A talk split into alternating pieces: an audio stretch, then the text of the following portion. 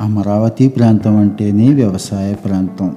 ఆనాడున్న ఆంబోతులు ఆ ఆంబోతులకి మనుషులకి మధ్య ఉన్న చక్కటి సంబంధాన్ని చూపించే కథే అచ్చోసిన ఆంబోతులు.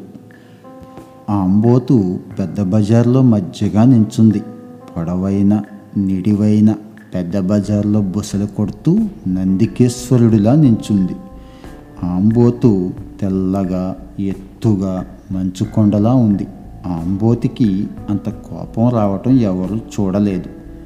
పెద్దలు కొందరు నాయన నందీశ్వర శాంతించు తండ్రి అంటూ మొక్కుతున్నారు.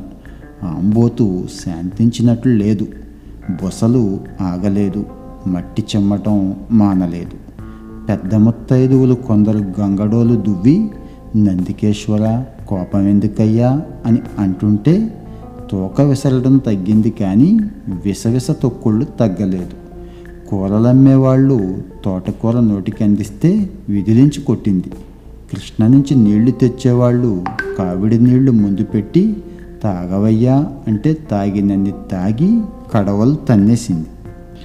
ఊరు ఊరంతా కంగారుగా పెద్ద బజార్లోకి వచ్చి భయం భయంగా నించున్న సమయాన రంగయ్య తన చిల్లర కొట్టుకెళ్ళడానికి వీధిలోకి వచ్చాడు వీధిలోని జనాన్ని చూసి మరి కొంచెం ముందుకొచ్చాడు రంగయ్య. రంగయ్యను చూసిన ఆంబోతు చెంగున అంతెత్తెగిరింది కాలసర్పంలా గాలిలో తోక ఆడించింది. చెవులు దద్దరిల్లేటట్టు రంకె వేసింది.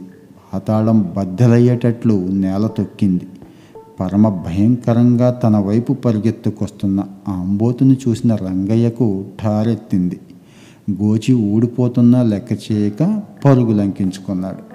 ఇంటి దాకా తరిమింది. వాకిట ముందు నించుని గిట్టలతో నేల రాస్తూ హుంకరించడం మొదలెట్టింది.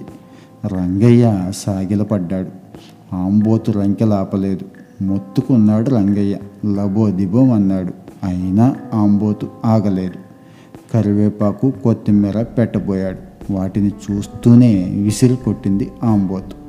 రంగయ్యకు తెలుసు ఆంబోతు ఎందుకు వచ్చిందో ఇంట్లోకి వెళ్ళి తట్టతో తట్టెడు కందులు పోసుకొచ్చి భయం భయంగా ఆంబోతు ముందు పెట్టాడు. ఆ కందులు చూసి ఆంబోతు ఆగింది. ఆ కందులన్నీ తిని తట్ట శుభ్రంగా నాకి పరమ సాధువులా నడిచి వెళ్ళిపోయింది.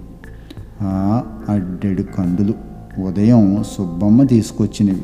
సుబ్బమ్మ ఇంట్లో నూకలు లేవు. దానికి తోడు అల్లుడు వచ్చాడు ఇంట్లో గతి లేక ఇంట్లో ఉన్న అడ్డెడు కందులు రంగయ్యకి అమ్మ చూపింది. నాలుగు రూపాయల కందులకి రూపాయి మించి ఇవ్వనన్నాడు. ఇదేం అన్యాయం అంటే కేకలు. ఊళ్ళో అల్లుడున్నాడు. సిగ్గుపడిపోయిన సుబ్బమ్మ అల్లుడికి అన్నం కూర వండి తను పొస్తుండాలి అనుకొని మారు మాట్లాడకుండా ఆ ఒక్క రూపాయి తీసుకెళ్ళింది.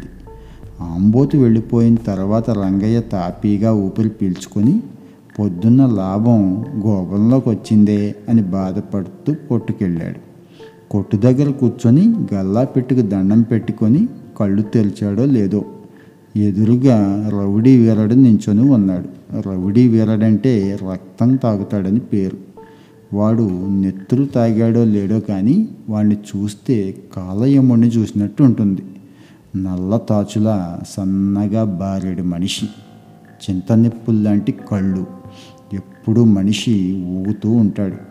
తాగి ఊగుతున్నాడో ఆ మనిషి తీరే అంతో తెలియదో కానీ ఆ ఊపు చూసి జనానికి గుండె చిక్కబట్టుకుపోతోంది ఆ ఊపులాగా మాట కూడా సాగదీస్తాడు. ఏం రంగయ్య బాబు పది రూపాయలుంటే ఇస్తావేంటి? అన్నాడు వీరడు. బాగుందయ్యోయ్ నిన్నేగా ఐదు రూపాయలు తీసుకెళ్ళావు అన్నాడు కంగారు పడుతూ రంగయ్య. నిన్నటికి ఇవాళకి నువ్వేం బేరాలు చేయలేదా ఏ రోజు అవసరం? ఆ రోజే. ఇప్పుడేం లేదు. పో బోనీ కాలేదు. పోనా? పోనా? సూటిగా చూస్తూ అన్నాడు వీరడు. రంగయ్య ఆ పెసలు పల్ల పీది పెసలు. అంతే రంగయ్య పడిపోయాడు. ఓరి నీ అమ్మ కడుపు బంగారం గాను ఎందుకురా గోల ఇదిగో పది తీసుకో అని రెండు నుంచి పది తీసి ఇచ్చాడు. వీరడు ఆ పది రూపాయలతో గాలిగోపురంలోకి వచ్చి అక్కడున్న బిచ్చగాళ్ళకు తలో రూపాయి ఇచ్చి ఇంటికి పోయాడు. వీరడి బెడద ఒక్క రంగయ్యదే కాదు ఊళ్ళో చాలామందికి ఉంది. కాల్లో దిగిన తుమ్మముళ్ళు లాంటివాడు వీరడు. తుమ్మముళ్ళు తీస్తున్న కొద్దీ విరుగుతుంది. ఒకసారి బంగారం తాకట్టు పెట్టుకొని అప్పులిచ్చే భూషయ్య దగ్గరికి వెళ్ళాడు వీరడు.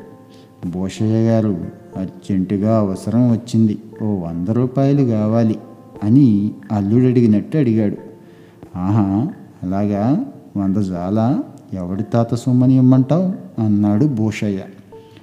తాతలు సంపాదిస్తే మేమంతా మీ దగ్గరికి ఎందుకు వస్తామండి? నిన్న రాత్రి సీతాలు నాంతాడు బుచ్చమ్మ చెవిపోగులు ఎంత ఖరీదు చేశారు? అన్నాడు వేరడు. భూషయ్య నీళ్ళు కారిపోయి ఒరే ఈ వంద కావాల్సిందేనా? అన్నాడు దీనంగా అడిగాడు. భూషయ్య దగ్గర వంద తీసుకొని సీతాలు కూతురికి బుచ్చమ్మ కూతురికి పెళ్ళిళ్ళు జరుగుతుంటే చెరో యాభై పసుపు కుంకుమ కింద చదివించి ఇంటికి వెళ్ళిపోయాడు ఇక లాభం లేదని భూషయ్య రంగయ్య తీర్మానించుకొని రహస్యంగా పథకం వేశారు. జగ్గడనే రౌడీని పిలిపించారు. వీరాన్ని చంపి కృష్ణలో పారేస్తే ఐదు వందలు ఇస్తామన్నారు. సరే అన్నాడు జగ్గడు.